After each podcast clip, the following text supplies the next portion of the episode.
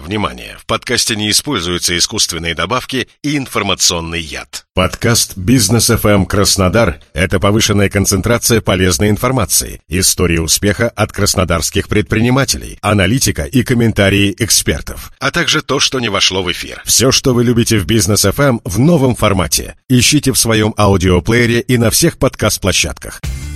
Адвокатский клуб на «Бизнес FM Краснодар».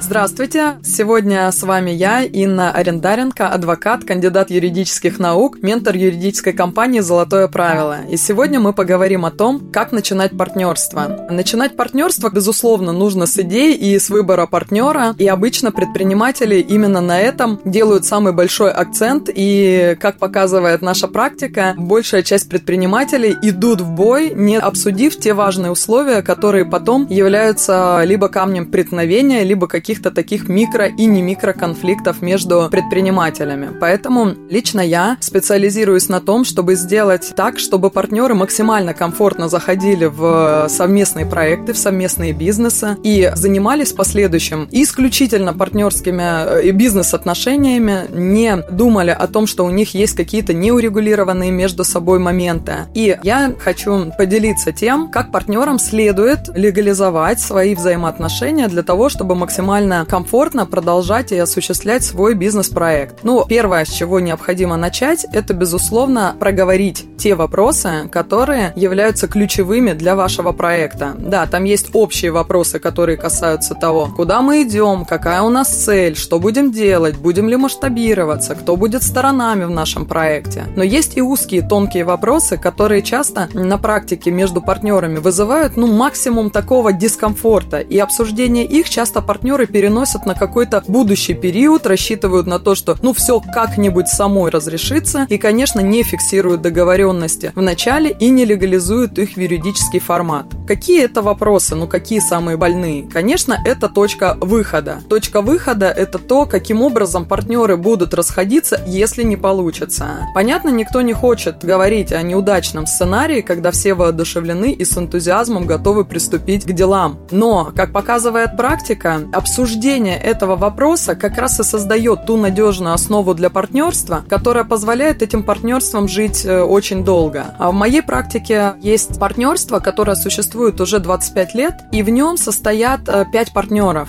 И была у меня возможность задать им вопрос, почему, в чем секрет их таких долгих отношений. И они сказали, что секретов на самом деле три. Первый – это честность в отношениях с партнерами, о том, чтобы соблюдать те договоренности, которые изначально возникли. Второе – это определение точки выхода и условий, при которых каждый из них мог покинуть этот проект, но вот, к счастью, не покинул. И третье – это распределение ролей. И вот распределение ролей – это тоже очень важный момент, который, как правило, бизнес-партнеры на старте, ну, как бы так сказать, проходят вскользь и не обсуждают именно исходя из структуры самого бизнеса, кто и какие задачи будет закрывать. Еще интереснее складывается история, когда один из партнеров выполняет функцию какую-то в бизнесе, да, не только финансирует, не только организует, не только является там идейным лидером и, например, ментором, но еще и выполняет какую-то конкретную функцию в рамках него. И стороны забывают договориться о том, что такой партнер должен в обязательном порядке получать свое вознаграждение или его доля должна быть определена с учетом его вклада. Поэтому мы разработали чек-лист, э, в нем 46 вопросов, по которым, пройдясь, партнеры очень четко проясняют свои отношения и очень конкретно понимают, как им дальше действовать. Остается только закрепить их договоренности на бумаге. Раньше существовал такой формат, как партнерские соглашения, понятийное некоторые называли соглашения. Но сегодня практически любые такие договоренности можно легализовать в юридический формат. И мне не попадалось, наверное, за последние годы ни разу ситуация, когда не удалось бы договоренности между партнеров, которые они считают понятийными, мальчишескими, перевести в итоге в юридический формат. Поэтому отвечаем на вопросы, подходим осмысленно к партнерству, легализуем это в формате документа и дальше мчим на своей ракете к большим деньгам. В следующей программе мы поговорим о том, в каких форматах стоит создавать партнерство, в каких вообще возможно их создавать. До новых встреч!